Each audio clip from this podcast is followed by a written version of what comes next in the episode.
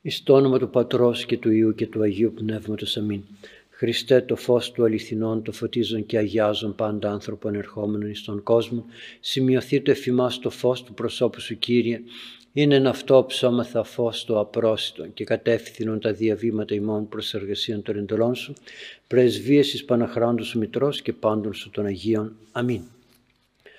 Χαίρετε αγαπητοί μου φίλοι, με τη βοήθεια του Θεού τις προσευχές σας, σε φιά σεβασμιωτά και το ενδιαφέρον όπως λέω πάντοτε γιατί χωρίς ενδιαφέρον για να γνωρίσουμε και να εφαρμόσουμε το θέλημα του Θεού δεν βγαίνει τίποτα στη ζωή μας.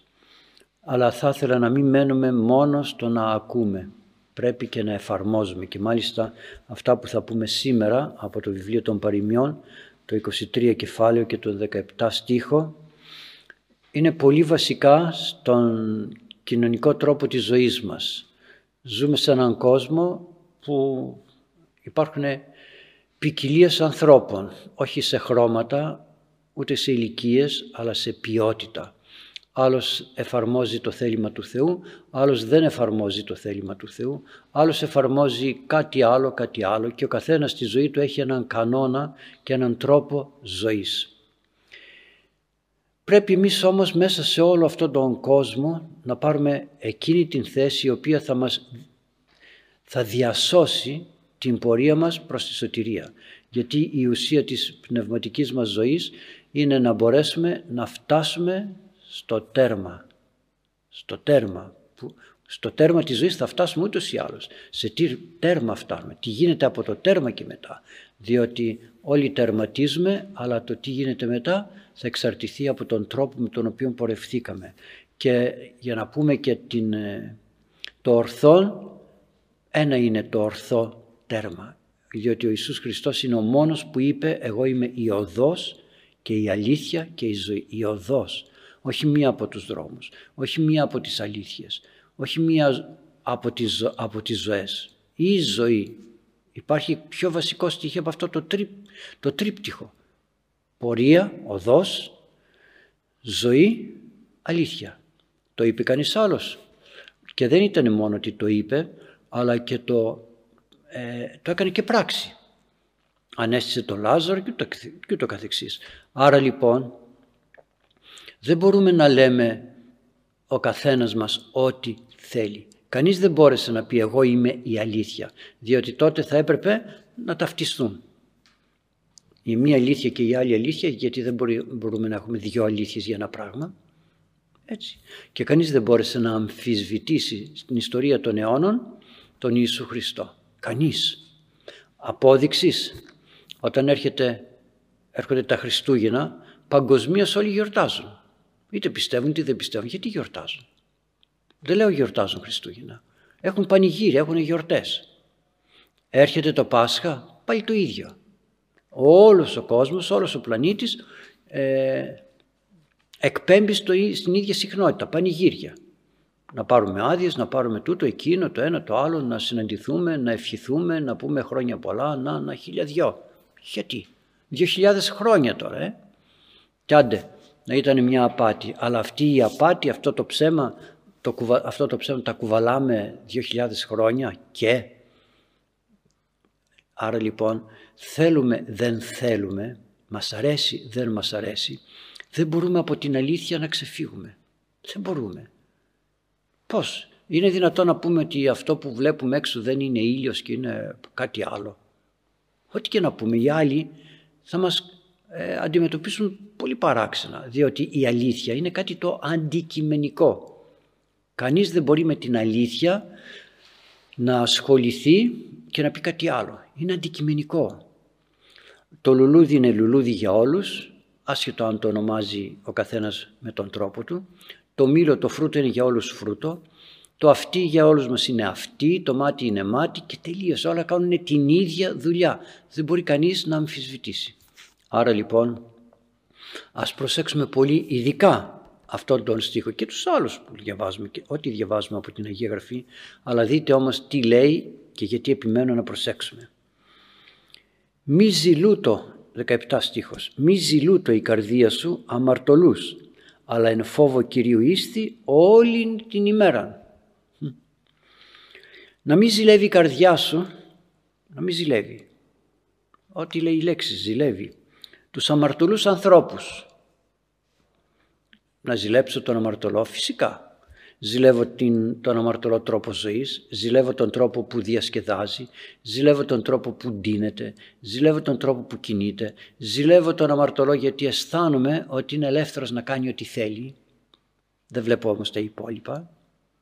Δηλαδή δεν έχει νόμους ηθικούς, δεν έχει φραγμούς, δεν έχει τίποτα. Ζηλεύω γιατί τον βλέπω να πλουτίζει, να περνάει ωραία. Τα ζηλεύω και λέω, κοίταξε αυτός τι ωραία περνάει, εγώ γιατί. Εγώ γιατί πρέπει να νηστεύω και εκείνος δεν του τρέχει τίποτα, τρώει, πίνει και αν καθόμαστε σε ένα τραπέζι μαζί μπορεί να βλέπει βρώμικα έργα, μπορεί, μπορεί, μπορεί χίλια δυο και δεν παθαίνει και τίποτα. Εντός εισαγωγικών δεν παθαίνει τίποτα. Εδώ όμως ο, Κύριο, ο καλός Θεός μας, προειδοποιεί, μας προειδοποιεί και μας λέει μη ζηλούτο η καρδία σου, μη ζηλεύεις τους αμαρτωλούς ανθρώπους. Θα πει κανείς πρέπει να τον χαρακτηρίσω αμαρτωλό των άλλων. Διότι άμα πω ότι αυτός είναι αμαρτωλός δεν το κατακρίνω. Αγαπητοί μου, δεν είναι να... Ε, γιατί όταν λέει αμαρτωλός λέει γενικά. Άρα λοιπόν δεν είναι το θέμα της κατάκρισης. Το θέμα είναι το να επιλέξω ή να μην επιλέξω τις πράξεις του, τα έργα του. Τον τρόπο με τον οποίο ζει. Αυτό εννοεί μη ζηλεύετε με την καρδιά σας, με την επιθυμία σας. Ε; Η καρδία ημών, η καρδία, η επιθυμία, τα μέσα. Εξωτερικά μπορεί να, μπορεί να δούμε κάτι κάποια στιγμή και να επιθυμήσουμε κάτι και τελείωσε. Αλλά όταν ζηλεύει η καρδιά, αγκομαχώ. Λέω αμάν, εγώ πάλι αυτό θα κάνω. Εγώ πάλι Κυριακή πρέπει να πάω εκκλησία. Εγώ πάλι θα νηστέψω. Εγώ πάλι θα κάνω εγκράτεια. Εγώ πάλι πρέπει να προσέξω. Εγώ πάλι πρέπει να αποφύγω αυτά. Δηλαδή, τη ζωή λοιπόν και τον τρόπο με τον οποίο αυτοί συμπεριφέρονται δεν πρέπει να επιθυμούμε. Αλλά να είμαστε εν φόβο Κυρίου όλη την ημέρα. Δεν υπάρχει δηλαδή στιγμή που θα πούμε ε, τώρα δεν πειράζει, θα, θα συμβιβαστώ με έναν φίλο μου αμαρτωλωμένο, αμαρτωλό με την έννοια ότι δεν ζει όπως θέλει ο Θεός. Και εμείς δεν ζούμε όπως θέλει ο Θεός, αλλά το έχει κανόνα. Το έχει κανόνα και θέλει να ζει όπως του αρέσει. Όλη την ημέρα, όχι σήμερα έτσι, τώρα έτσι και το απόγευμα, δηλαδή το πρωί πάμε στην εκκλησία είμαστε καλά, φρόνιμοι, προσεκτικοί, βγαίνουμε έξω, κάνουμε παρέα με κοσμικούς, εκεί το αλλάζουμε το σκηνικό μας και αρχίζουμε να συνεπάρχουμε με ανθρώπους με τον τρόπο της ζωής των αμαρτωλών ανθρώπων πιστεύοντας ότι θα γίνουμε κι εμείς αποδεκτοί από τους ανθρώπους, θα γίνουμε κι εμείς σωστοί και νιώθουμε ένα μειονέκτημα ε, και μειονεκτικότητα όταν οι άλλοι κινούνται όπως κινούνται κοσμικά, ντύνονται όπως ντύνονται και εμείς δεν ντυνόμαστε και μελαγχολούμε. Αυτό δεν είναι πνευματική ζωή. Γι' αυτό λέει ο Κύριος, μη ζηλούτο και ζήσε όλη την ημέρα με τον φόβο του Θεού. Θα μου πείτε Παλιά Διαθήκη, ναι, να σας αναφέρω από την Αγία Γραφή πόσα λέει, πόσα λέει ο καλός Θεός και ο Λόγος του Θεού, Καινή Διαθήκη και εμείς δεν τα πολύ προσέχουμε. Να πάω να δούμε τι λέει ο ίδιος ο Κύριος στο κατά Ματθαίον Ιερό Ευαγγέλιο και παίρνω επίτηδες και την Αγία Γραφή για να μάθουμε να χρησιμοποιούμε την Αγία Γραφή. Γιατί μην την έχουμε σαν ένα ντουλάπι και δεν την αναζητούμε και λέμε «Ε, ξέρω περίπου τι λέει». Εντάξει και εγώ ξέρω τι λέει, αλλά όταν έχουμε μπροστά μας όμως, όμως τον Λόγο του Θεού έχουμε το φως, βλέπουμε καλύτερα από ό,τι να βλέπουμε με το μυαλό μας. Λέει ο Κύριος λοιπόν στο κατά Ματθαίο 6 κεφάλαιο, 22 στίχο και μετά. Είναι γνωστό αυτό που λέει. Ο λίχνος του σώματος είναι ο οφθαλμός, τα μάτια μας. Αυτά μας φωτίζουν, καταλαβαίνουμε τι γίνεται γύρω μας. Εάν όμως ο οφθαλμός σου είναι απλούς, όλο το σώμα είναι φωτεινό. Δεν έχει σκιάσεις μέσα από ζήλιες, από φθόνους. Αν είναι απλό το μάτι μου. Βλέπω και τελείωσε. Σταματώ εκεί, σε αυτό που βλέπω. Εάν όμως ο οφθαλμός σου είναι πονηρός, ζηλεύει, φθονεί, βλέπει κάτι και λέει Αχ, γιατί αυτός το έχει αυτό, γιατί εκείνος έτσι, γιατί ο άλλος αλλιώς. Τότε λέει όλο το σώμα είναι σκοτεινό. Και αν τα μάτια που είναι το φως του σώματος είναι σκοτεινά, τι συμβαίνει μέσα σου, πόσο σκοτάδι υπάρχει μέσα σου. Γιατί τα λέω αυτά. Κανείς δεν, δεν μπορεί, συνεχίζει ο Κύριος, να δουλεύει σε δυο αφεντικά. Ή τον έναν θα μισήσει και τον άλλον θα αγαπήσει. Ή του ενός θα συνηθίσει την συνήθεια και την νοοτροπία του και θα τον αντέξει ή τον άλλον θα τον περιφρονήσει. Δεν μπορείτε να δουλεύετε στον Θεό και στον μαμονά. Μαμονάς δεν είναι μόνο το χρήμα, είναι τα υλικά. Είναι τα υλικά, τα κοσμικά. Είναι κάθε τι που δεν με οδηγεί στη Βασιλεία του Θεού. Και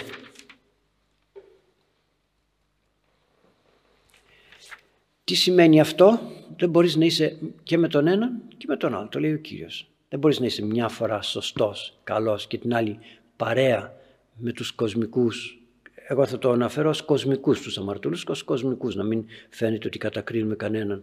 Όλους τους θέλει ο Κύριος να μετανοήσουν. Τους κοσμικούς ανθρώπους με τις κοσμικές νοοτροπίες. Δεν μπορείς. Μέσα σου υπάρχει πρόβλημα όταν θέλεις. Θα συνεπάρξουμε με τους άλλους ανθρώπους. Θα πάμε στη δουλειά μας, θα πάμε στους συγγενείς μας, θα πάμε σε εκδηλώσεις, σε ότι δραστηριότητες, θα ψωνίσουμε, θα βγούμε στην αγορά. Θα συνεπάρξουμε με εκείνους, δεν βγαίνουμε από τον κόσμο. Δεν λέει Κύριε ο Ιησούς Χριστός στην προσευχή του, δεν λέει βγάλ τους από τον κόσμο. Φύλαξέ τους από τον κόσμο, φύλαξέ τους. Προστασία. Άρα λοιπόν δεν περιφρονεί κανείς κανέναν, απλώς προσέχει. Βρίσκεται σε έναν χώρο που μπορεί ανα πάσα στιγμή να λερωθεί, άρα πρέπει να προσέχει γιατί δεν μπορείς να τα κάνεις και τα δυο. Δεν μπορείς να φοράς και κουστούμι και ωραία ρούχα και να είσαι και μέσα σε αχυρώνα. Δεν μπορείς.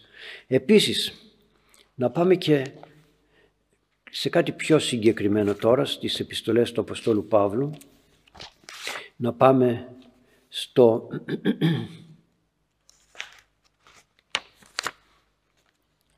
στην Β' προς Κορινθίους στο έκτο κεφάλαιο 14 και, και στη συνέχεια. Μη γίνεστε ετεροζυγούντες απίστης Άπιστος δεν είναι αυτός που δεν πιστεύει στον Θεό, άπιστος είναι καθένας που δεν εφαρμόζει το θέλημα του Θεού. Δεν το δέχεται, δεν, το, δεν συμφωνεί, δεν το θέλει, άρα μη γίνεστε τεροζυγούντες, μια από εδώ και μια από εκεί. Τι σγάρ μετοχή, δικαιοσύνη και ανομία, πώς μπορεί να συνεπάρξει η αρετή και η αμαρτία, τι δε κοινωνία φωτή προσκότος, πώς μπορεί να υπάρχει το φως και το σκοτάδι, είναι δυνατόν. Άρα όταν πηγαίνω και συνυπάρχω με τέτοιους ανθρώπους και με τέτοιες καταστάσεις αναρωτήθηκα ποτέ τι είμαι τελικά εγώ; Είμαι φως ή είμαι σκοτάδι. Άλλο ότι είμαι φως και άλλο ότι σκοτάδι. Και λέγει ο Απόστολος Παύλος στη συνέχεια «Τις δε συμφώνησης Χριστό προσβελίαν ή τις μερίς πιστού με τα απίστου, τις δε συγκατάθεσης ναός Θεού με τα ειδόλων, ημείς γάρ ναός Θεού εστε ζώντος. Προσέξτε, είμαστε ναός, κατοικία του ζωντανού, ζώντος Θεού, όχι θεωρητικού. Καθώς είπε ο Θεός ότι ενικήσω εν αυτής και εμπεριπατήσω και έσουμε αυτόν ο Θεός και αυτοί έσονται μιλός. Μέσα μας κατοικεί ο Θεός. Πώς είναι δυνατόν μέσα μου, όχι απ' έξω, όχι στην προσευχή μου και κάποιες άλλες ώρες, μέσα μου κατοικεί ο Θεός. Άρα πώς μπορώ να συνυπάρχω με ανθρώπους οι οποίοι δεν, δεν θέλουν να εφαρμόζουν το θέλημα του Θεού. Δεν θέλουν, όχι δεν τον πιστεύουν, δεν θέλουν να το εφαρμόζουν. Γι' αυτό λέει, βγάζει το συμπέρασμα, γι' αυτό εξέλθετε εκ μέσω αυτών και αφορίστητε. Φύγετε. Φύγετε μακριά από αυτούς. Μα θα γίνουμε αντικοινωνικοί. Κοινωνικότητα δεν είναι να συνυπάρχουμε τους ανθρώπους. Κοινωνικότητα είναι όταν κυκλοφορώ έξω στο δρόμο και βρίσκω έναν γνωστό να το χαιρετώ και να μην τον αποφεύγω, αλλά δεν θα πάω να συνυπάρξω μαζί του. Δεν θα πάω να πιω καφέ μαζί του. Δεν θα τον καλέσω στο σπίτι μου να πιούμε, να καθίσουμε, να κουβεντιάσουμε. Τι να κουβεντιάσουμε; Ούτε θα πάω στο σπίτι του. Εξέλθετε ε, τροπικά, με τον τρόπο που ζούμε, εξέλθετε. Βγαίνει στην αγορά, ναι θα βγω στην αγορά. Δεν θα καθίσω όμως να κοιτάω τις βιτρίνες και να λέω «Α, τι ωραίο είναι αυτό, τι ωραίο είναι εκείνο, να το πάρω, να το φορέσω» για να ντυθώ κι εγώ όπως ντύνονται οι κοσμικοί. Θα ντυθώ όπως μ' αρέσει, θα ντυθώ όπως μ' αρέσει, αλλά δεν θα ντυθώ έτσι όπως ντύνονται και όπως επιθυμούν τα συστήματα τα κοσμικά. Και ακαθάρτου μία άπτεστε. Και μην αγγίζετε πράγματα τα οποία δεν είναι αποδεκτά από τον Θεό. Αυτό θα πει ακάθαρτα. Ό,τι δεν είναι αποδεκτό από τον Θεό είναι ακάθαρτο. Και έσωμε ημίνης πατέρας και ημείς εσεσθέμι ισιούς και θυγατέρας λέγει Κύριος Παντοκράτου. Και θα είμαι, θα γίνω για σας πατέρας και θα είστε παιδιά μου και κόρες μου. Προσέξτε αυτό δεν είναι κάτι απλό. Θα είμαι πατέρας. Όταν ήμασταν παιδιά και μαλώναμε μεταξύ μας επειδή δεν μπορούσαμε να μαλώσουμε, γιατί όταν μαλώνεις τις τρως, δεν ρίχνεις κιόλας και τις τρως. Σταματούσαμε και λέγαμε «Α, έτσι με κάνεις, θα φωνάξω εγώ τον πατέρα μου ή τον θείο του πατέρα μου που είναι στρατηγός». Ψέματα, παραμύθια. Να δεις τι θα σε κάνει. Ναι, καλά έλεγε ο άλλος. Θα φωνάξω εγώ τον πατέρα μου που είναι παλαιστής, να δεις τι θα, σε, τι θα τον κάνει. Λέγαμε τέτοια πράγματα. Δηλαδή νιώθαμε όμορφα, νιώθαμε ωραία προστασία επειδή αναφέραμε ψευδός κάποια πράγματα, κάποιες καταστάσεις, κάποιους ανθρώπους. Για σκεφτείτε να έχουμε πατέρα τον Θεό. Στη ζωή μας πατέρα και εμείς ψάχνουμε να βρούμε προστασία. Και μας δίδεται όλη η δυνατότητα να έχουμε τον Θεό πατέρα και να μας λέει ότι είστε παιδιά μου και κόρες μου. Σε όλες τις δυσκολίες και τα προβλήματα της ζωής. Βλέπουμε βέβαια κάποιες δυσκολίες στη ζωή μας και λέμε τώρα Θεός γιατί δεν με απαλλάσσει; Ξέρει πότε πρέπει να με απαλλάξει και πότε δεν με απαλλάσσει γιατί με συμφέρει να μην με απαλλάξει γιατί με συμφέρει για να αγωνιστώ, να αποκτήσω βραβεία και στεφάνους. Άρα λοιπόν και το ίδιο λέει και στη συνέχεια το βιβλίο των περιμιών, στον άλλο στίχο, στο 18, «Εάν γαρτηρήσεις αυτά, έστεση έκγωνα, η δε ελπίσου ουκ αποστήσετε». Αν τα τηρήσεις αυτά, θα αποκτήσεις και εγγόνια. Τι σημαίνει θα ζήσω πολλά χρόνια. Ξέρω ανθρώπους εναρέτους που πέθαναν πολύ νωρίς. Σημαίνει ότι αυτά τα οποία εσύ θα ζήσεις θα μεταβιβαστούν και στους υπολείπους. Θα σε ακούσουν, θα σε ακολουθήσουν, θα σε μοιάσουν. Διότι αν δεν δώσουμε το σωστό μας παράδειγμα, τότε τι κάνουμε; Τι κάνουμε; Δίνει παράδειγμα ο διάβολος με τις αμαρτίες και εμείς δεν μπορούμε να δώσουμε σωστό παράδειγμα. Και η ελπίσου ουκ αποστήσεται. Και δεν θα απογοητευτείς λέγοντας ε, «Αχ αυτό το παιδί μου δεν πάει καλά» δεν με ακούει, δεν με καταλαβαίνει. Αλλά έχει ελπίδα λέει. Δώσε εσύ το καλό παράδειγμα. Δείξε εσύ ότι ξεφεύγεις από τα αμαρτωλά και από, το, από τις αμαρτωλές επιθυμίες. Ζήσε με τα παιδιά σου όμορφα, οικογενειακά και προσπάθησε να, να μην τα πασάρεις να το πω έτσι, να μην τα παρκάρεις τα παιδιά σου στον παππού, στη γιαγιά ή στον γείτονα ή στον φίλο ή στο πάρκο έξω στις ε, αλάνες για να ξεφύγεις εσύ και να χαλαρώσεις. Ζήσε με τα παιδιά σου και φύρμασε το θέλημα του Θεού μαζί με τα παιδιά σου. Πάρτα να κάνεις βόλτα, να, κάνεις, να πας εξοχή, να, κατα, να κάνεις κατασκευές, να μιλήσεις, να κουβεντιάσεις, να πας περίπατο, να πας ό,τι που θέλεις μαζί με την οικογένειά σου, με τα παιδιά σου.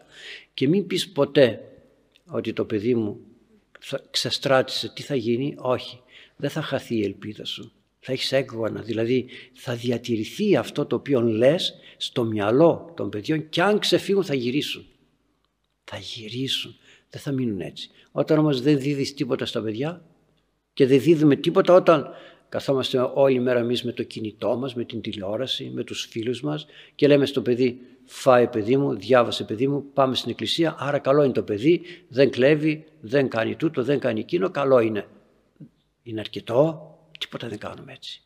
Τίποτα δεν κάνουμε. Αφορίστηκε, ξέκοψε, χωρίς να σε καταλαβαίνει κανείς ότι αυτό που κάνεις είναι κάτι το διαφορετικό από αυτό που κάνουν οι άλλοι. Αν διαβάσει κανεί, κανείς την προσδιόγνητο επιστολή, λέει ότι οι χριστιανοί δεν κάνουν τίποτα άλλο, κάνουν ό,τι κάνουν όλος ο κόσμος. Μένουν σε πόλεις, δουλεύουν, αλλά δεν κλέβουν όταν δουλεύουν. Αποκτούν παιδιά, δεν πετάνε όμως τα παιδιά τους και ούτε καθεξής. Πίνουν κρασί, τρώνε, διασκεδάζουν, αλλά δεν μεθάνε. Δεν αστοτεύουν. Και να πάω και σε κάτι άλλο ακόμη στην Αγία Γραφή που τα λέει τόσο όμορφα για να μην νομίζετε ότι είναι σχετικά αυτά. Το τονίζει. Προσέξτε πρώτο, δεύτερο, πάω σε τρίτο σημείο της Αγίας Γραφής. Στην προσεφεσίους επιστολή του Αποστόλου Παύλου, στο πέμπτο κεφάλαιο, στον ένατο στίχο που λέει εκείνο το πολύ όμορφο καρπός του πνεύματος, ο γάρ καρπός του πνεύματος εστί, εν πάση αγαθοσύνη και δικαιοσύνη και αληθεία δοκιμάζοντες ο καρπός του πνεύματος, το αποτέλεσμα της παρουσίας του Αγίου Πνεύματος, ε, δοκιμάζοντες εξετάζοντας δηλαδή ποιο είναι το ευάρεστο, τι είναι εκείνο που αρέσει τον Θεό. Το ψάχνουμε, το βρίσκουμε. Και μη, προσέξτε, και μη συγκοινωνείτε τις έργης της ακάρπης τους σκότους, μάλλον δεν και ελέγχετε. Βλέπετε. Και μη γίνεται συγκοινωνή με τα έργα, δεν κατηγορεί τους ανθρώπους, τα έργα του σκότους, τα άκαρπα. Δεν προσφέρουν τίποτα. Τι να προσφέρει; Άκαρπο.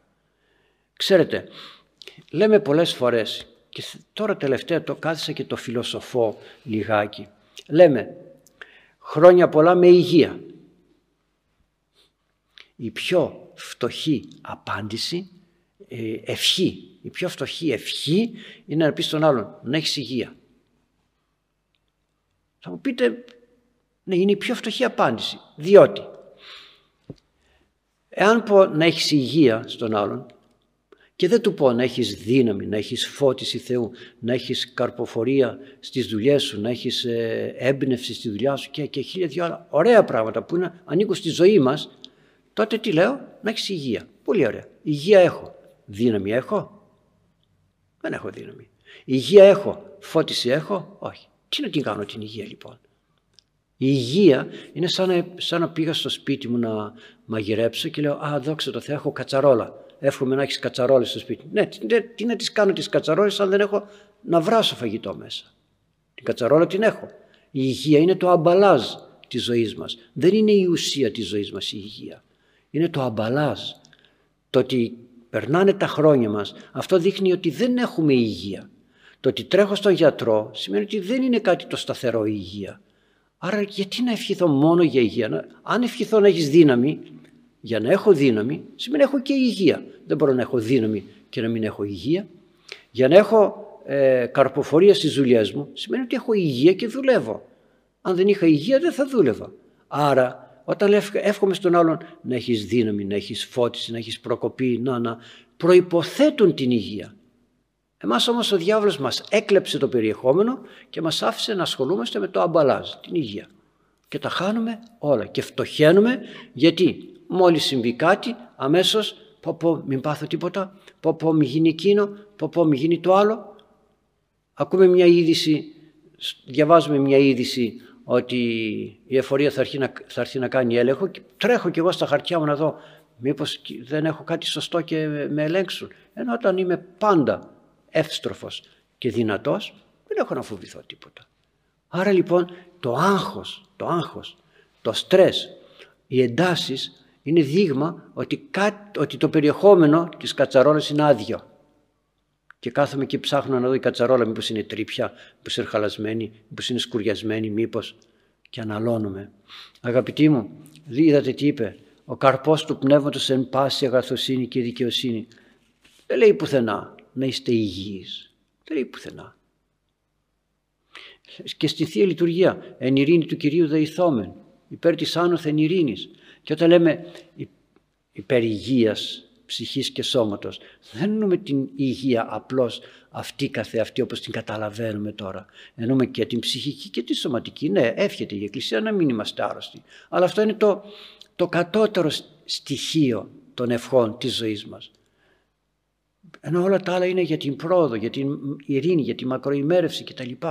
Άρα λοιπόν πρέπει να είμαστε προσεκτικοί, προσεκτικοί υπέρ του ρηστήνε ημάς από πάσης θλίψεως, οργής, κινδύνου και ανάγκης. Δεν το λέμε. Πάρτε τα ειρηνικά και θα δείτε. Υπερπλεόντων, οδηπορούντων, νοσούντων, καμνόντων και χμαλώτων. Τα βάζει όλα μαζί. Δεν μένει υπέρ των νοσούντων και τελειώσαμε. Ναι, υπάρχουν προβλήματα στη ζωή μας, υγείας υπάρχουν. Αλλά δεν κολλάω σε αυτό. Δεν εύχομαι μόνον αυτό υπέρ του ρηστίνε, από πάσης θλίψεως. Εύχομαι να έχεις πάντα χαρά, το ευχηθήκαμε ποτέ. Εύχομαι να έχεις πάντα δύναμη. Εύχομαι να σε φωτίζει ο Θεός και να πορεύεσαι σωστά στη ζωή σου. Εύχομαι να μην κάνεις λάθη στη ζωή σου. Εύχομαι οι επιλογές σου να είναι σωστές. Πού είναι όλα αυτά; Πλούτος ευχών. Μένουμε υπέρ υγείας, υπέρ υγείας και υπέρ υγείας και υπέρ υγείας και τίποτα άλλο. Και δεν καταλαβαίνουμε καν τι λέμε. Και προσθέτει τα γάρ κρυφή γινόμενοι υπ' αυτόν εσχρόνιστη και λέγειν τα δε πάντα ελεγχόμενοι υπό του φωτός φανερούτε παν γάρ το φανερούμενο φως εστί και τα λοιπά και τα λοιπά. Άρα τι λέει μη συγκοινωνείτε τις έγης της ακάρπης. Μην είστε από εδώ και από εκεί. Τι άλλο να πούμε πάλι, δεν τελειώνουν αυτά. Δεν τελειώνουν. Και στο, στην προς Τιμόθεο πρώτη επιστολή μη γίνεσαι μη δε κοινώνει αμαρτίες αλωτρίες. Μη γίνεσαι συμμέτοχος με ξένες αμαρτίες και το καθεξής. Αλλά πάνω σε αυτό ειδικά μη γίνεσαι συμμέτοχος με ξένες αμαρτίες. Θα δείτε όταν λέει μη ζηλούτο η καρδία σου αμαρτωλούς. Ο Άγιος Νικόδημος, έφερα και τον Άγιο Νικόδημο εδώ, στο βιβλίο Χριστοήθεια λέει το εξής για αυτούς οι οποίοι ζηλεύουν να το πω έτσι ή συνυπάρχουν με τους αμαρτωλούς ή συμπορεύονται με αμαρτωλούς και λέει πολλά, πολλά. Δεν έχω χρόνο να σας τα διαβάσω όλα, αλλά λέει ο άνθρωπος που συμμετέχει γιατί όταν ζηλεύεις τον αμαρτωλό, ναι, θα πας και θα καθίσεις μαζί του και θα συνεπάρξεις μαζί του και θα ζήσεις μαζί του κτλ. κτλ. Δείτε τώρα τι συμβαίνει όταν τον, δεν αποστρέφουμε τις, τα έργα του αμαρτωλού ανθρώπου και ζω μαζί του. Πόσα τέτοια κάνουμε; Για να είμαστε κοινωνικοί, μη μας πούν. Μη μας πούν. Μάλιστα λέει ο Άγιος Νικόδημος εδώ αναφέρεται και στον ε, προφήτη Δαβίδ στο 18 ψαλμό που λέει «Από αλωτρίων φύσε του δούλου σου, λύτρωσέ με από ανθρώπους που δεν ανήκουν σε σένα, που δεν σε αγαπούν». Και ο Απόστολος Παύλος είναι αυτό που διαβάσαμε μη κοινώνει αλωτρίες αμαρτίες που λέει και λέει «Μάθετε αδελφοί μου ότι μερικοί δάσκαλοι και τα λοιπά άνθρωποι, οικογένειες και και και λένε «Ε δεν πειράζει τώρα, εντάξει και τι έκανε εκείνος». Συγκοινωνός γίνεται κανείς με την αμαρτία του άλλου, συγκοινωνός, με ποιον τρόπο γίνεται; Πρώτον, με το να συμμετέχει. Όταν δηλαδή παίρνει και αυτός μερίδιο στην αμαρτία που κάνει ο άλλος. Και λέγει ένα παράδειγμα, καθώς ήταν οι άρχοντες των Ιουδαίων, για τους οποίους λέει ο προφήτης Ισαρίας, οι άρχοντές σου κοινωνεί κλεπτών. Οι άρχοντες σου είναι κοινωνία, επικοινωνούν με τους κλέπτες. Δεύτερον, όταν επικοινωνεί μαζί τους και με την αμαρτία του και με, τον με το να τον παρακινεί, πήγαινε παιδί μου, κάνε τώρα μια έκτρωση να τελειώνουμε. Πήγαινε πέσα τούτο, κάνει εκείνο, κλέψε γιατί δεν θα τελειώσεις αλλιώς. Και λέγει, πάλι αναφέρει παράδειγμα, την γυναίκα του Ιώβ που του, του έλεγε βλασφήμισε τον Θεό και πήγαινε να αυτοκτονήσεις. Πες ένα ρήμα λέει προς Κύριον και τελεύτα πέθανε. Και λέει ο Ιώβ όχι ποτέ. Τον παρακινούσε στην ομαρτία. Με προσταγή, με εντολή πήγαινε και κάνει αυτό. Πήγαινε και κλέψε ή, ή, οτιδήποτε. Πήγαινε και κάνει αυτό. Και αναφέρεται στον προφήτη Δαβίδ ο οποίος έβαλε τον Ιωάβ σε επικίνδυνο σημείο στο στράτευμα για να πεθάνει, να φωνευτεί. Δε, άλλο, τέταρτο, με το να συμβουλεύσεις κάποιον. Συμβουλεύεις κάποιον να κάνει κάτι για να ξεφύγει, μια αμαρτία. Είσαι συμμέτοχος με την αμαρτία που κάνει ο άλλος. Καθώς λέει και στο, στην Αγία Γραφή αναφέρει πάντα παραδείγματα. Βλέπετε τι ωραία. Δεν στηρίζεται ανθρωπολογικά, δεν μιλάει ψυχολογικά, δεν λέει κοινωνιολογίες, δεν λέει τίποτα. Παίρνει, Αγία Γραφή, παίρνει παραδείγματα και τα στηρίζει στην Αγία Γραφή. Αυτή είναι η σωστή παιδαγωγία, πνευματική παιδαγωγία. Ό,τι λέμε να, να μην είναι του μυαλού μας, της φαντασίας μας, να είναι της Αγίας Γραφής συμπεράσματα. Είναι δέκα η άφας, ο συμβουλεύσας της Ιουδαίης, ότι συμφέρει έναν άνθρωπο να απολέστε υπέρ του λόγου. Τι συμβούλευσε; Να σταυρωθεί ο Κύριος. Άρα συμμέτοχος, δεν είναι μόνο ο Πιλάτος, συμμέτοχος με το να επενείς τον άλλο. Βλέπεις τον άλλο να έχει ντυθεί κοσμικά και λες «Α, τι ωραία ντύθηκες». Απλώς και μόνο για να φαίνεσαι ότι λες έναν καλό λόγο. Να θα μπορούσε να μην πεις τίποτα. Με το να επενείς τον άλλον.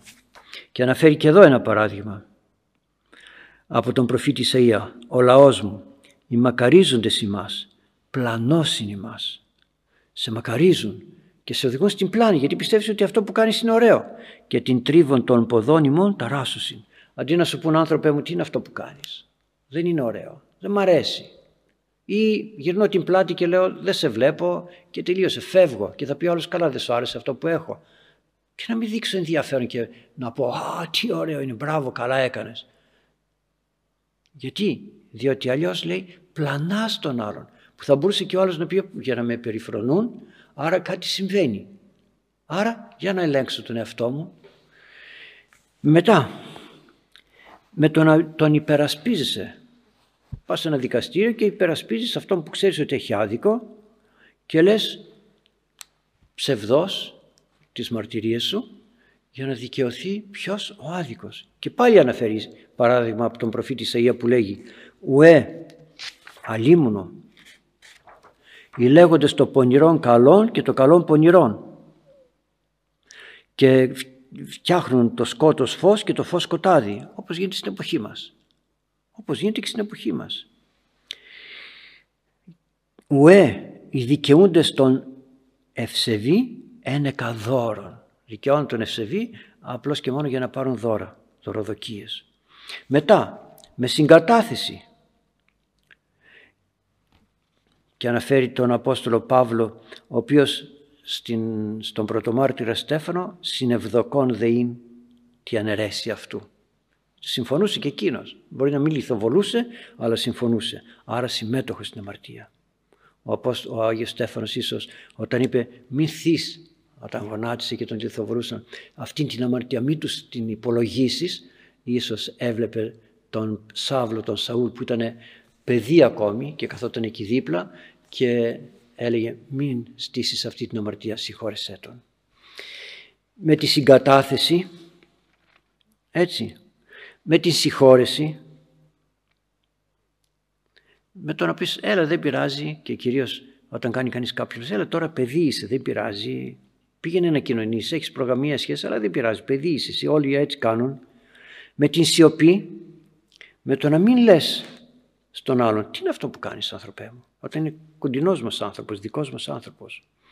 Άρα λοιπόν με όλα αυτά γινόμαστε συγκοινωνοί των αμαρτιών των άλλων και δεν πήγαμε ποτέ να εξομολογηθούμε και να πούμε συμφώνησα ή επίνεσα κάποιον που ντύθηκε κοσμικά ή συμφώνησα μαζί του ή σιώπησα. Δεν, δεν πάμε να τα πούμε αυτά.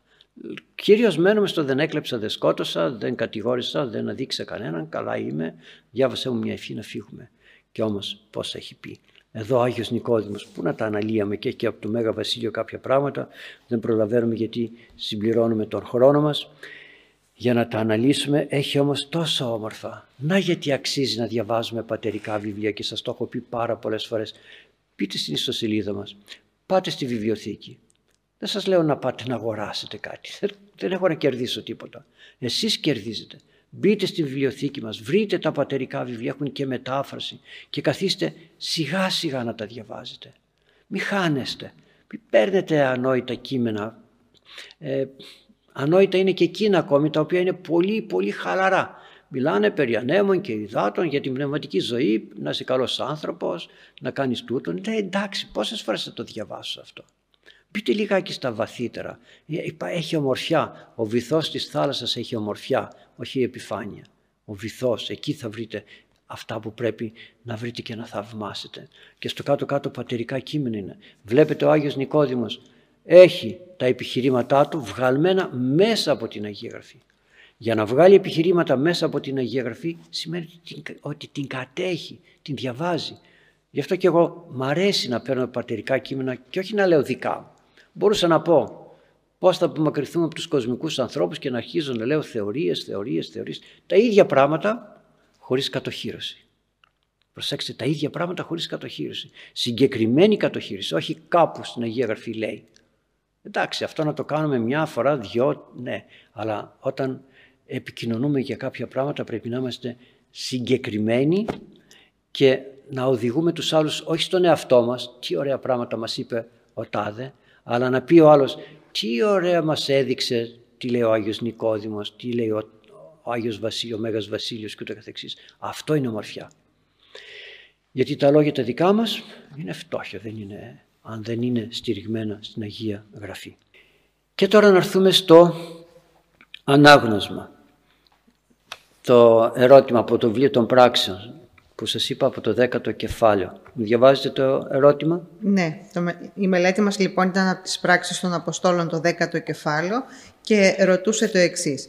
Έκανε διακρίσεις ο Ιησούς Χριστός όταν ευεργετούσε και θεράπευε; Έκανε διακρίσεις, να είπαμε για τη Χαναναία προηγουμένως. Αν έκανε κάποια πράγματα ο Κύριος τα έκανε για να παιδαγωγήσει τη Χαναναία, τη θεράπευσε. Της έδωσε. Α γίνει όπως θέλεις. Στην αρχή αντέδρασε. Και ούτω καθεξής. Έχετε την εντύπωση ότι δεν ήθελε ο κύριος τους ανθρώπους, τους εμπόρους που ήταν μέσα στο ναό να τους βοηθήσει ή τους γραμματείς και φαρισαίους που καθόταν και τον παρακολουθούσαν; Ή μήπως τον διάβολο δεν θέλει να τον βοηθήσει; Όλους θέλει ο καλός Θεός να τους βοηθήσει. Αλλά όπως είπα προηγουμένως, εμείς τι ακούμε και πώς ακούμε. Άρα λοιπόν ο Κύριος διήλθε λέει ευεργετών και ιόμενος πάντας. Ευεργετών και ιόμενος πάντας. Πάντας. Θα μου πείτε και αυτοί που έμειναν και δεν τον γνώρισαν, ε, τον γνωρίζουμε τώρα. Σιγά σιγά τον γνωρίζουμε. Και όταν λέει ιόμενος, ιόμενος πάντας, σημαίνει ότι έδωσε το στίγμα του ότι μπορεί να θεραπεύσει. Τι σημαίνει να θεραπεύσει; Να ανακαινήσει αυτό που η αμαρτία και οι πτώσεις χάλασε και κατέστρεψε. Άρα λοιπόν έλα να σε ανακοινήσω, όχι απλώς να σε θεραπεύσω. Δεν βλέπεις. Και ο Λάζαρος το ανανέστησε ο Κύριος και πέθανε ξανά. Και ο τυφλός του δέσε μάτια και τώρα βλέπει που είναι. Αν όμως είμαστε ανακαινισμένοι και έχουμε ε, εξ ολοκλήρου γίνει καινούργιοι άνθρωποι στη Βασιλεία του Θεού, τότε τι άλλο θέλουμε. Άρα λοιπόν ο Κύριος όλους θέλει να τους έχει καλά, να τους βοηθά και να τους σώσει εξάλλου, γι' αυτό και ήρθε και έγινε άνθρωπος. Δεν έγινε για κάποιους, ο Αντίχριστος θα έρθει για κάποιους. Ο Ιησούς Χριστός ήρθε για όλους. Ας πάμε τώρα στο επόμενο ε, κεφάλαιο, το ενδέκατο. Είναι παράλληλο, αλλά θέλω να τα μελετάτε για να τα διαβάζετε. Εάν ο Θεός δέχεται την μετάνοια όλων των ανθρώπων. Προηγουμένως είπαμε θεράπευε όλους τους ανθρώπους. Την μετάνοια όλων των ανθρώπων την δέχεται; Και ενός κακού ανθρώπου και ενός καλού και ενός ε, φωνιά, ενός την δέχεται. Διαβάστε το ενδέκατο κεφάλαιο και πρώτο Θεός θα το δούμε στο, στην επόμενη συνάντησή μας. Και τώρα να έρθουμε στα ερωτήματά σας. Το Διαβάστε πρώτο, το πρώτο ερώτημα. Το πρώτο ερώτημα των ακροατών μας λέει το εξής. Χαίρετε Πάτερ την ευχή σας. Διαβάζοντας την Αποκάλυψη του Ιωάννου, καταλαβαίνω ότι τα μελούμενα αναγράφονται με αρκετούς συμβολισμούς. Για ποιον λόγο πιστεύετε δεν αναγράφονται στην κυριολεξία για να προειδοποιούν τους πιστούς για τα επερχόμενα; Πολύ ωραία, μου δίνετε λίγο και την Αγία Γραφή. Γιατί η Αποκάλυψη, και όχι μόνο η Αποκάλυψη, μήπως ο Ιησούς Χριστός δεν μιλούσε με, με παραβολές; Γιατί μιλούσε με παραβολές; Ώστε αυτοί που έχουν, προσέξτε να δείτε, διάθεση. Πάλι αυτό έχει σχέση με αυτά που είπαμε, άκουε. Αυτοί που έχουν διάθεση να ακούνε ε, και να βοηθηθούν, αυτοί θα καταλάβουν. Διότι όταν ο Ιησούς Χριστός λέει κάτι, λέει κάτι, το λέει με, είναι ο σπόρος που πέφτει, ο σπόρος που πέφτει στη γη σε ποια γη, στην αγαθή. Θα πέσει και στις πέτρες, θα πέσει και στα αγκάθια. Άρα λοιπόν μιλάει κατά αυτόν τον τρόπο ώστε να μπορεί να φυτρώσει αυτός ο σπόρος μόνο στην αγαθή την γη. Οι άλλοι θα ακούσουν, δεν θα δώσω σημασία. Θα έλεγε κανείς, Ε, δεν έκανε έναν σπόρο που να φυτρώνει και στα αγκάθια και στις πέτρες και παντού. Ε, δεν είναι τόσο φθηνός ο σπόρος, είναι πολυτελείας. Είναι μια ζωή ολόκληρη που θα μας οδηγήσει στον παράδεισο.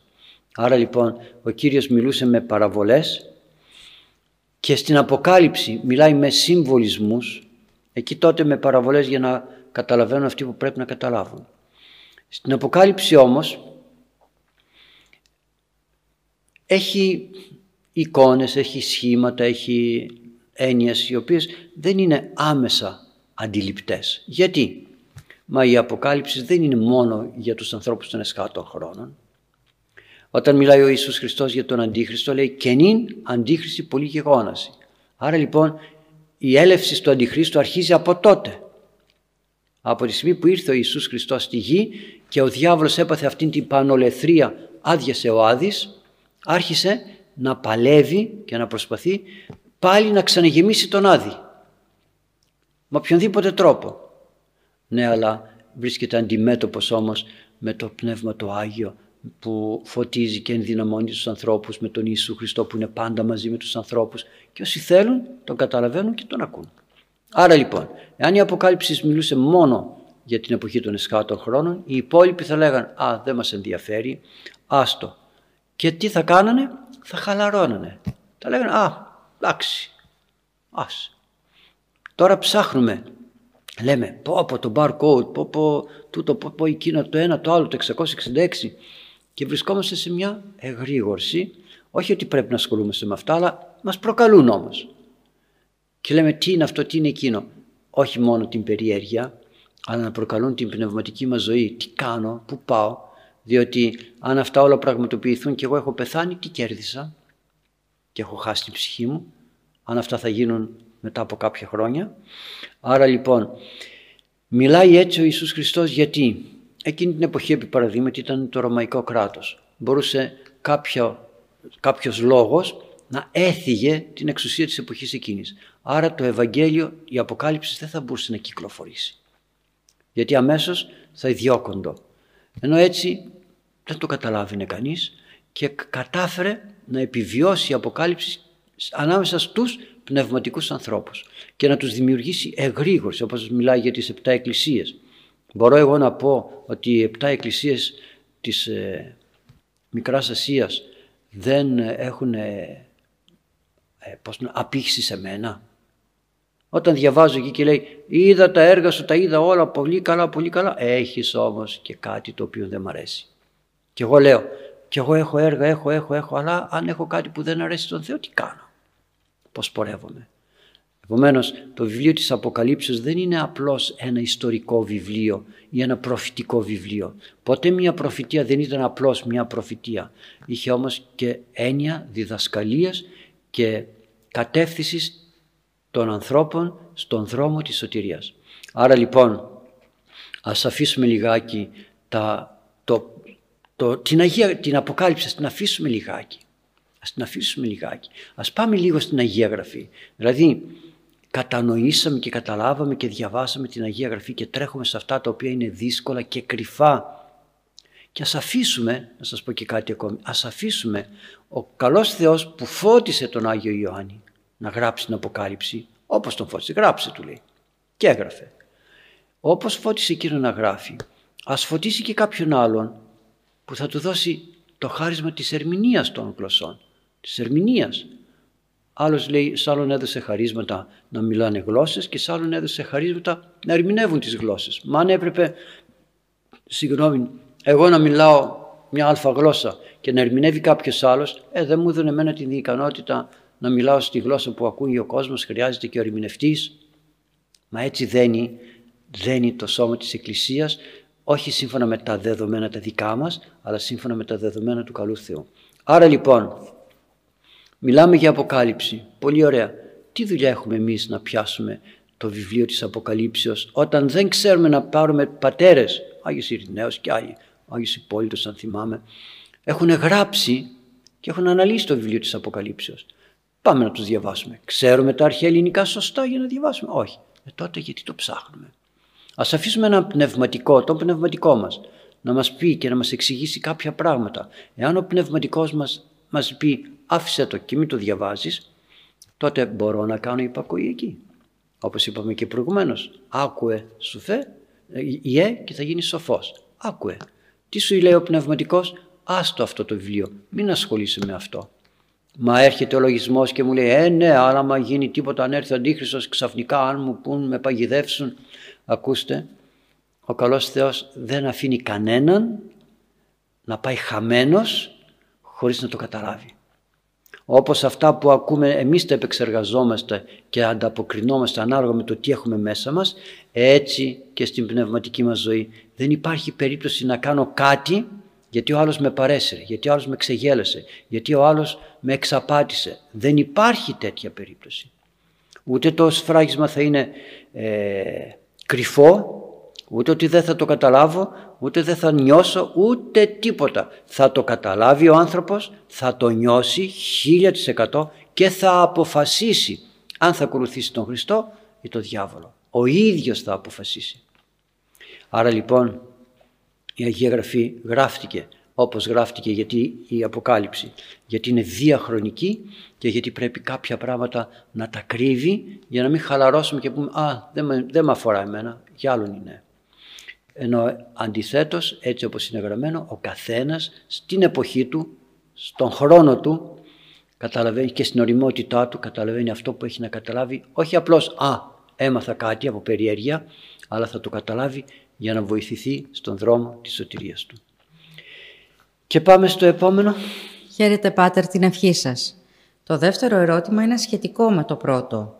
Σε ποιο σημείο της αποκάλυψης πιστεύετε ότι βρισκόμαστε; Μάλιστα. Σε ποιο σημείο της αποκάλυψης πιστεύουμε ότι βρισκόμαστε; Εντάξει, ίδιο ερώτημα είναι με το προηγούμενο, αλλά επειδή εγώ δεν μιλάω ποτέ από μόνος μου, θέλω να ανοίξω λιγάκι την Αγία Γραφή και να σας πω που βρισκόμαστε, που νιώθω κι εγώ σε σχέση με την Αποκάλυψη ότι βρισκόμαστε. Να δείτε που βρισκόμαστε.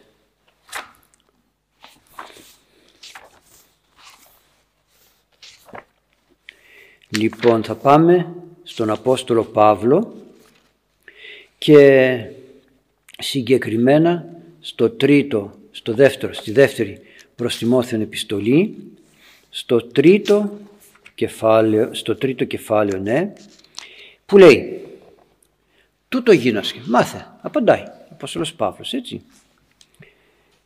«Ότι αν εσχάτες ημέρες εν στήσονται καιροί χαλεποί». Μάθε που βρισκόμαστε λοιπόν σε σχέση με την Αποκάλυψη. Είναι δύσκολα τα χρόνια. Άρα είμαστε κάπου στα έσχατα. Στο λέει. Καιρή χαλεπή.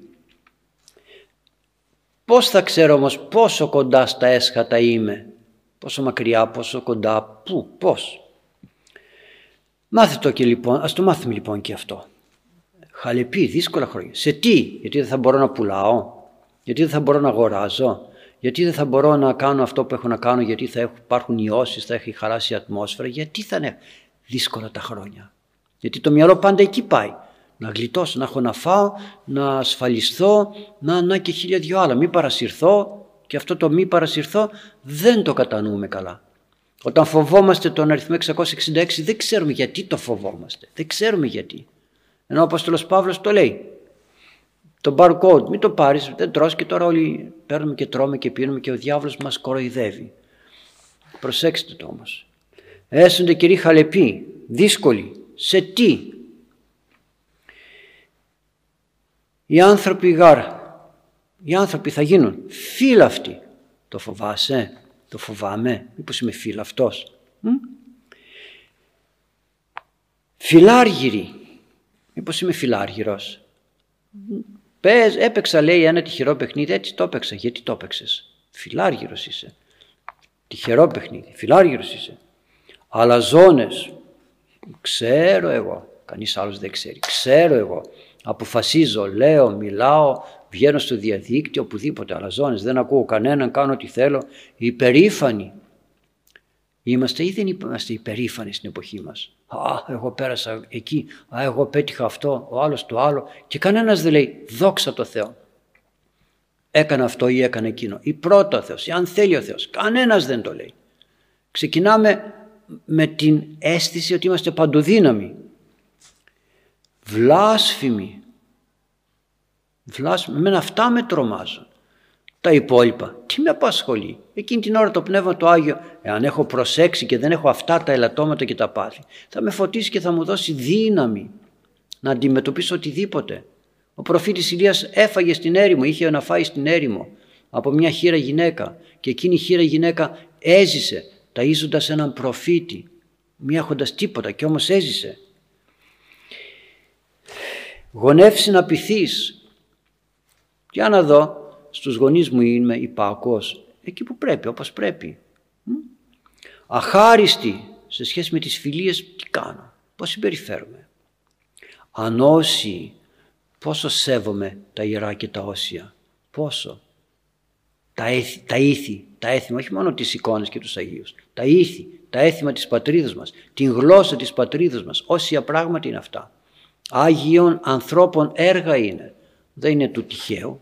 Η ελληνική γλώσσα μάλιστα εξ ολοκλήρου φώτισης Θεού είναι η πιο σοφή και η πιο ωραία γλώσσα. Δεν το λέω εγώ, όλοι οι ξένοι αυτό λένε και αυτό κάνουνε.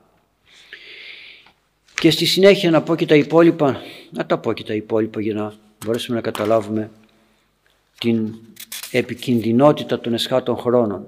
Άστοργοι, πού είναι τα, οι πολύτεκνες οικογένειες; Αν αγαπάς τα παιδιά σου, πού είναι τα, πού είναι τα; Άσπονδοι, διάβολοι, γεμάτοι διαστροφές είμαστε. Δια, διαστροφές με την έννοια διαστροφή των λόγων. Μπείτε σε κανάλια, μπείτε από εδώ, μπείτε από εκεί, άλλα λένε, άλλα καταλαβαίνουμε, άλλα γίνονται και κατά τα άλλα ειδήσεις. Ακρατής. Ποιος είναι εγκρατής σήμερα; Ποιος; Πάνε, πού πάνε οι νηστείες; Δεν μπορώ γιατί έχω τούτο, δεν μπορώ γιατί έχω το άλλο. Άντε, δεν μπορείς γι' αυτό. Τη γλώσσα σου μπορείς να την κρατήσεις. Ακρατής λέει. Ακρατής δεν μιλάει για νηστεία. Ακρατής. Δεν μπορώ να κρατήσω ούτε τα μάτια μου, ούτε τα αυτιά μου, ούτε τη γλώσσα μου, ούτε τίποτα. Άνω κάτω είμαστε. Ανήμερη, άγρια θηρία.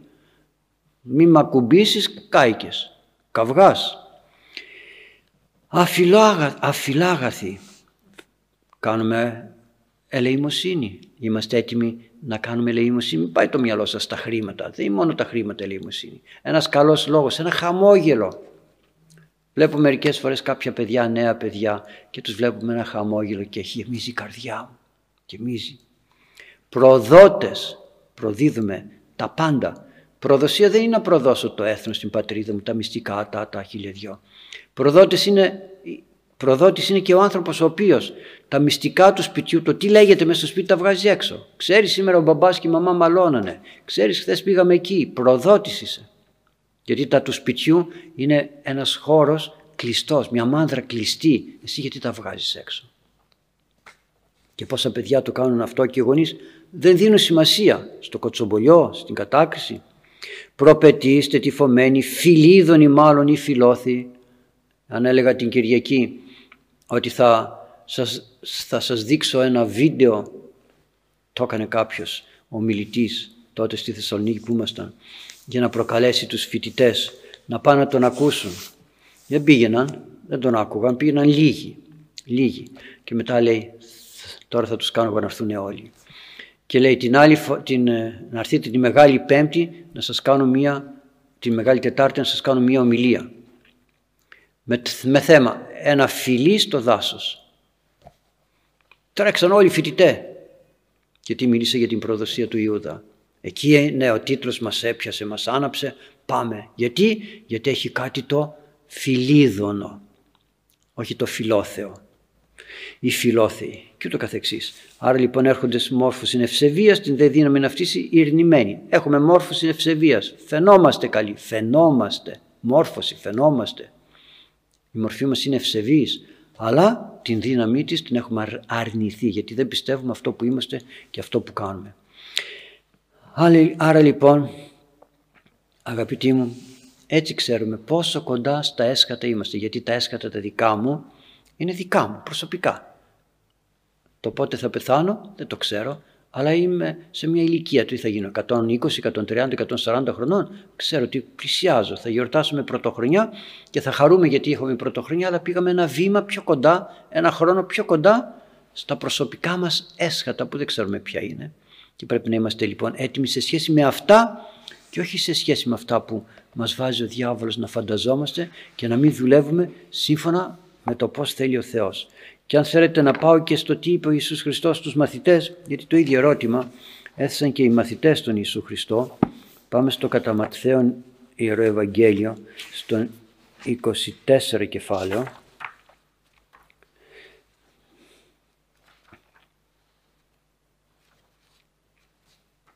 που λέει το εξής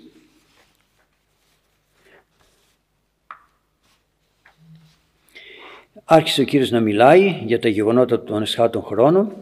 Καθημένου λέει στο όρος των ελαιών προσήλθαν οι μαθητέ κατηδίαν και του λένε «Πες μας πότε έστε και τι το σημείο της εις παρουσίας και της συντελείας του αιώνος». Πες μας λέει πότε θα γίνουν αυτά.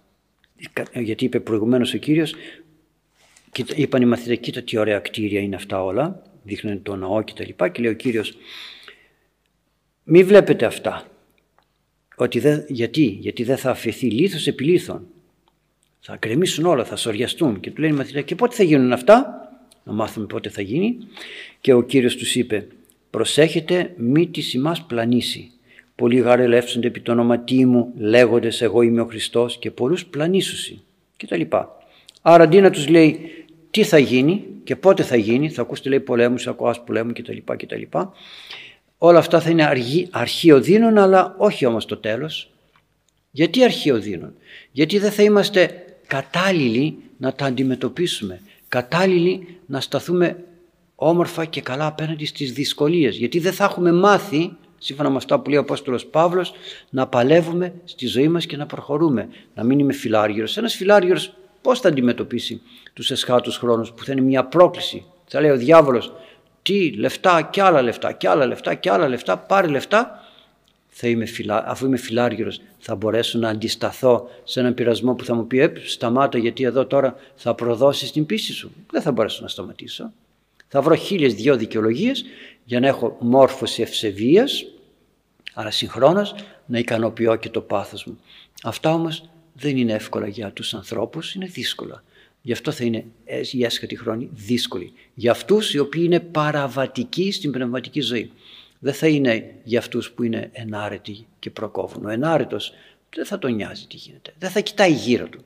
Θα κοιτάει τον εαυτό του και τον καλό Θεό. Όπως είπα και άλλη φορά, σαν τον πρωτομάρτυρα Στέφανο, που όλοι γύρω του ήταν αναμένοι, εξαγριωμένοι, είχαν αφήσει και τα ρούχα τους για να μπορούν να λιθοβορούν άνετα τον πρωτομάρτυρα Στέφανο. Εκείνος όμως είχε φωτεινό το πρόσωπό του, κοιτούσε στον ουρανό και είπε και τον ωραίο λόγο: Άφες αυτής που γαριδέ την πίωση. Άφε, μη στήσεις την αμαρτία ταύτη. Άστος. Αυτή είναι η ομορφιά. Έτσι είναι η πνευματική ζωή των ανθρώπων καλυμμένοι και προστατευμένοι από το Πνεύμα το Άγιο. Όχι όπως εμείς με τον ορθολογισμό μας και με την κοινωνική θεολογία, όχι την πνευματική θεολογία, την κοινωνική θεολογία και την κοινωνική πνευματική ζωή. Όχι την πνευματική ζωή, την σωτηριολογική, αυτή που σώζει, αλλά την πνευματική ζωή που μας κάνει καλούς τους ανθρώπους. Φαινόμαστε ωραίοι, νομίζουμε ότι πάραμε καλά, ικανοποιούμε την συνείδησή μας, όχι την καθαρή συνείδησή μας, την συνείδηση που έχει ε, ποδοπατηθεί από το εγώ μας. Άρα λοιπόν ας προσέχουμε τον εαυτό μας. Το χειρότερο πράγμα στη ζωή μας είναι να μην ξέρω να καλλιεργώ τον εαυτό μου και να μην τον ξέρω τον εαυτό μου. Τον εαυτό μου δεν μπορώ να πω ότι τον ξέρω. Τον εαυτό μου απλώς συνεχώς και συνεχώς τον ανακαλύπτω εάν φυσικά εντρυφώ μέσα στον εαυτό μου και όχι έξω από τον εαυτό μου. Όποιος ασχολείται με τα έξω δεν μπορεί ποτέ με τα μέσα να δουλέψει. Άρα λοιπόν ας αφήσουμε αυτά τα οποία είναι δυσνόητα για την πνευματική μας ζωή και ας πιάσουμε λίγο τα πιο πρακτικά.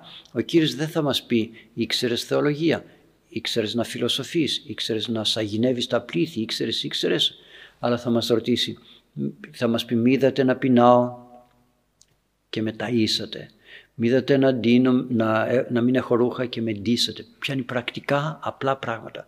Μπορείς και κάτι περισσότερο να, να διαβάσεις ένα πατερικό βιβλίο και να ανεβείς διαβάζοντας.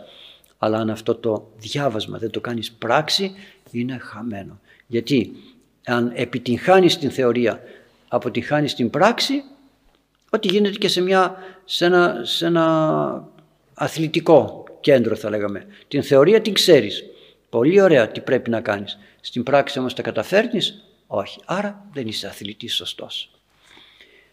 Έχουμε χρόνο να δούμε και άλλο ένα ερώτημα. Ναι, να σας διαβάσω το τρίτο ερώτημα. Ναι. Ποιες αξίες πρέπει να έχει ένας άνδρας και ποιες μια γυναίκα κατά την Αγία Γραφή, είτε είναι μέσα σε οικογένεια, είτε δεν είναι; Ποιες αξίες πρέπει να έχει ένας άνδρας και ποιες αξίες πρέπει να έχει μια γυναίκα. Το περιορίσαμε λιγάκι το θέμα πάρα πολύ γιατί, γιατί τα παιδιά, ποιες αξίες πρέπει να έχει ένα παιδί. Προφανώς αυτός που το γράφει είναι μεγάλος. Ποια αξία πρέπει να έχει ένας πατέρας, ποια αξία πρέπει να έχει μια μάνα, ποια αξία πρέπει να έχει ένας παππούς, μια γιαγιά, ένας ξάδελφος λέει και είτε δεν είναι οικογένεια. Ωραία. Και ένας που είναι παραπέρα, ξάδελφος, φίλος, γείτονας, ποιες αξίες πρέπει να έχουμε; Αγαπητοί μου, είναι ένας μοναχός, λέει κάποια γυναίκα, είτε είναι μέσα στην οικογένεια είτε όχι, είτε είναι μοναχός, είτε, είτε μικρός, είτε μεγάλος. Αγαπητοί μου, η Αγία Γραφή είναι γραμμένη για όλους. Δεν υπάρχει άλλη Αγία Γραφή, άλλες οδηγίες για τους μοναχούς, άλλες οδηγίες για τους μικρούς, άλλες οδηγίες για τους μεγάλους, άλλες οδηγίες για τους παντρεμένους και το καθεξής. Όχι, η Αγία Γραφή είναι μία για όλους. Άρα λοιπόν, όπως το νερό της βροχής είναι ένα για όλα τα φυτά. Δεν πέφτει άλλο νερό για τον Πανσέ και άλλο νερό για τον Βασιλικό. Για όλους ένα είναι. Το, το θέμα είναι το τι εμείς είμαστε. Τι είμαστε. Είμαι ξερό κλαδί, ξεράθηκα, καταστράφηκαν οι ρίζες μου, δεν μπορώ να προσλάβω τίποτα. Ό,τι και να βρέξει δεν πρόκειται ποτέ να βγάλω τίποτα. Άρα λοιπόν ας προσπαθήσουμε λιγάκι, πάλι ερχόμαστε στον εαυτό μας σε σχέση με το τι προσλαμβάνουμε από αυτό που έρχεται σαν μήνυμα. Εγώ προσλαμβάνω την Αγία Γραφή. Την προσλαμβάνει και ο άλλος, και ο άλλος. Αλλά ο καθένας την καταλαβαίνει από το πόστο και από την θέση στην οποία βρίσκεται. Είναι σαν το μάνα, το μάνα, στην έρημο. Μία τροφή ήταν για όλους. Μία τροφή ήταν. Και ο καθένας όμως είχε λέει, ο Άγιος Γρηγόρης αν θυμάμαι καλά, ο θεολόγος, στη γεύση, είχε τη γεύση αυτή που επιθυμούσε να έχει. Και ο καθένας γευότανε κάτι διαφορετικό και θα ήταν θα λέγαμε ε, πολύ στενό και πολύ άσχημο το να έχουμε κάποια συγκεκριμένα πράγματα αυτό για σένα, αυτό για μένα, αυτό για εκείνον. Ναι, ανάλογα με τον ρόλο που έχει ο καθένας, είμαι παιδί, δεν σημαίνει ότι όλα τα άλλα καταργούνται, προσέξτε είμαι παιδί, είμαι άγαμος, να το πάρω για τους πιο μεγάλους, είμαι άγαμος, δεν σημαίνει ότι αυτά τα οποία λέγονται για τους εγγάμους δεν με ενδιαφέρουν και εμένα. Δεν με ενδιαφέρουν, πώς δεν με ενδιαφέρουν; Δεν έχω εγώ τον λογισμό που μπορεί να μου βάλει διαστραμμένες σκέψεις. Άρα δεν πρέπει να προσέξω. Ο άλλος πρέπει να προσέξει στην πράξη, εγώ πρέπει να προσέξω στη σκέψη. Και όλοι μας στο ίδιο χώρο είμαστε. Τα ίδια πράγματα. Δεν πρέπει να ο άλλος να κάνει προσευχή όπως κάνω εγώ. Εγώ θα κάνω 10 μετάνοιες, ο άλλος θα κάνει 5. Πολύ ωραία. Ο άλλος θα κάνει 50. Αλλά δεν πρέπει να κάνουμε μετάνοια. Μέσα στην Θεία Λειτουργία που μπαίνουμε, για όλους δεν είναι το ειρήνη πάση που λέει ο ιερεύς και για τον ίδιο και το πνεύμα τι σου λέει ο ψάλτης και για τον ίδιο. Μάλιστα θυμάμαι έλεγε ο, ο σεβασμιότητος ο Αγαθόνικος όταν έβγαινε έξω και έλεγε ειρήνη πάση και το πνεύμα τι σου έλεγε ο ψάλτης και φώναζε και θύμωνε και λέει τι λες καλέ; Όχι το πνεύμα τι σου εισπολάει τη δέσποτα έλεγε. Ειρήνη πάση έλεγε ο δεσπότης, εισπολάει τη δέσποτα. Τι να τα κάνω τα πολλά χρόνια λέει. Πόσο καιρό θα ζήσω; Η ειρήνη πάση εγώ δεν έχω ανάγκη από ειρήνη. Δεν έχω ανάγκη από ειρήνη. Είναι δεδομένο ότι εγώ είμαι ειρηνικός. Θα λέτε, λέει, και το πνεύμα της σου. Και όχι πολλά έτη, δέσποτα, γιατί αυτό είναι και κολακία. Άρα λοιπόν, για όλους μας όλα είναι ένα. Ένας είναι ο λόγος του Θεού. Δεν μοιράζεται ο λόγος του Θεού, ώστε να λέει κανείς, γιατί μετά θα λέγαμε τι αξία έχει το, ο, φτωχός άνδρας, η φτωχή γυναίκα, ο πλούσιος άνδρας, η πλούσια γυναίκα. Τι σχέση έχει αν εγώ έχω ένα καράβι και ο άλλος έχει εκατό. Η πλεονεξία και η φιλαργυρία είναι για όλους το ίδιο. Τι σημαίνει ότι εφόρησε πλουσίου, την ως εφόρησε η χώρα; Πόσο; Σε εκείνον έβγαζε 100 τσουβάλια, το χωράφι, το στρέμα, σε μένα βγάζει 10. Το θέμα είναι πόσο περισσότερο θέλω να έχω. Πόσα περισσότερα. Ξέρω να τα διαχειρίζουμε σωστά. Έχω το αίσθημα της φιλανθρωπίας. Μου λένε πολλές φορές, «Πάτερ, κάνε προσευχή να κερδίσω το λαχείο ή, ή οτιδήποτε άλλο. Και μετά λέω, σαν το κερδίσεις θα δώσω και στην εκκλησία πράγματα. Άκουσε του λέω, άρχισε να δίνεις από τώρα, γιατί τότε δεν θα δώσεις ποτέ τίποτα. Γιατί τότε θα πεις, θέλω κι άλλα για να δώσω, θέλω κι άλλα και μετά θα δώσω, θέλω κι άλλα και μετά θα δώσω και ο διάβολος θα σε εξαπατά και δεν θα δώσεις ποτέ τίποτα γιατί δεν έχει έφτιαξες ελεήμονο καρδία. Άρα λοιπόν ο καθένας ακούει τον Λόγο του Θεού αλλά ενεργεί από την θέση στην οποία βρίσκεται. Εγώ είμαι αυτή τη στιγμή σε αυτή τη θέση, εσείς στην άλλη θέση, εγώ λέω εσείς ακούτε, αλλά ο καθένας μας επεξεργάζεται αυτό που επεξεργάζεται ανάλογα με την ευθύνη και την υποχρέωση και το διακόνημα να το πω έτσι που ανέλαβε από τον Θεό. Κανείς δεν κάνει κάτι διαφορετικό. Ο άνδρας, να το πω έτσι, στο σπίτι, μια και μιλάει για άνδρα και γυναίκα, ο άνδρας έχει τον ρόλο του άνδρα, του προστάτου, του στηρίγματος του σπιτιού και η γυναίκα έχει τον ρόλο του βοηθού, βοηθών κατά αυτόν λέει. Αλλά όταν ο άνδρας δεν στέκεται κολόνα και στήριγμα στο σπίτι και είναι απλώς στο όνομα και σε τίποτα άλλο, τι θα κάνει η γυναίκα; Δεν θα ξεφύγει από τον ρόλο της. Εάν αντίστροφα η γυναίκα δεν ξέρει να κρατάει τον ρόλο της ως βοηθός και δημιουργεί προβλήματα στον άνδρα που έχει δυσκολίες από τη δουλειά, τι θα κάνει ο άνδρας, δεν θα την αγνοήσει. Άρα λοιπόν ο καθένας μας από την θέση που είναι και το διακόνημα που έχει αναλάβει από τον Θεό έχω το διακόνημα να είμαι δικηγόρος, έχω το διακόνημα να είμαι φούρναρης, έχω το διακόνημα, διακονήματα είναι. Άλλο θέμα το ότι εμείς τα δουλεύουμε για να, για να ζήσουμε. Άλλο θέμα. Αλλά είναι διακονήματα που μας τα έδωσε ο Θεός και πρέπει να τα διακονούμε σωστά, με αγάπη, με σύνεση, έτσι όπως θέλει ο Θεός. Και τότε όντως το Ιερό Ευαγγέλιο είναι για όλους το ίδιο. Είτε μοναχός είναι κανείς, είτε έγγαμος, είτε άγαμος. Και μάλιστα ο Μέγας Βασίλειος έλεγε στα σκητικά του, στους όρους κατά πλάτος και τα λοιπά, ότι τα μοναστήρια πρέπει να είναι κοντά στις πόλεις. Γιατί; Για να βλέπουν οι μοναχοί τους ανθρώπους πόσο αγωνίζονται και παλεύουν για τα εγκόσμια και να συνερίζονται και να γίνονται και εκείνοι καλύτεροι. Οι δε λαϊκοί, οι άνθρωποι στον κόσμο, να βλέπουν τους μοναχούς πώς αγωνίζονται και ασκητεύουν για τα πνευματικά και να αφήσουν και αυτοί λιγάκι τα εγκόσμια για να ζήσουν και εκείνη πιο πνευματική ζωή. Άρα λοιπόν για όλους όλα το ίδιο. Επειδή όμως ε, έχει τελειώσει ο χρόνος μας, ας κρατήσουμε αυτό που είπαμε και στην αρχή, το να ακούμε και πώς θα ακούμε και τι θα ακούμε και όλα είναι μέσα μας. Γι' αυτό και τα ερωτήματα ήταν πολύ ωραία. Μέσα μας είναι όλα. Ας φτιάξουμε το μέσα μας και ας ακούμε αυτό το μέσα μας. Και τότε αυτό το μέσα μας όταν έχει διαμορφωθεί σύμφωνα με το θέλημα του Θεού τότε τι λέει ο, ο Ιησούς Χριστός; Ο καλός ο ποιμήν φωνάζει και τα πρόβατα τον ακούνε. Άρα λοιπόν η φωνή μέσα με τη φωνή την απ' έξω θα έρθουν και θα κουμπώσουν αυτόματα χωρίς να κάνω εγώ κάτι άλλο γιατί ακούω την φωνή του αφεντικού μου, όπως κάνει ο σκύλος. Ο σκύλος όταν ακούει τη φωνή του αφεντικού του τρέχει, καταλαβαίνει, την ξεχωρίζει. Έτσι και εμείς όταν ακούμε την φωνή του αφεντικού μας που την δουλέψαμε μέσα μας, είναι απ' έξω μας, μέσα μας την δουλέψαμε, τότε όλα αυτά μαζί, αυτόματα και αυτονόητα κουμπώνουν και δουλεύουν ωραία και καλά. Να σας ευλογεί ο καλός Θεός αγαπητοί μου. Καλή συνάντηση την επόμενη φορά. Χαίρετε διευχών των Αγίων Πατέρων ημών. Κύριε Ιησού Χριστέ ο Θεός, ελέησον και σώσον ημάς. Αμήν.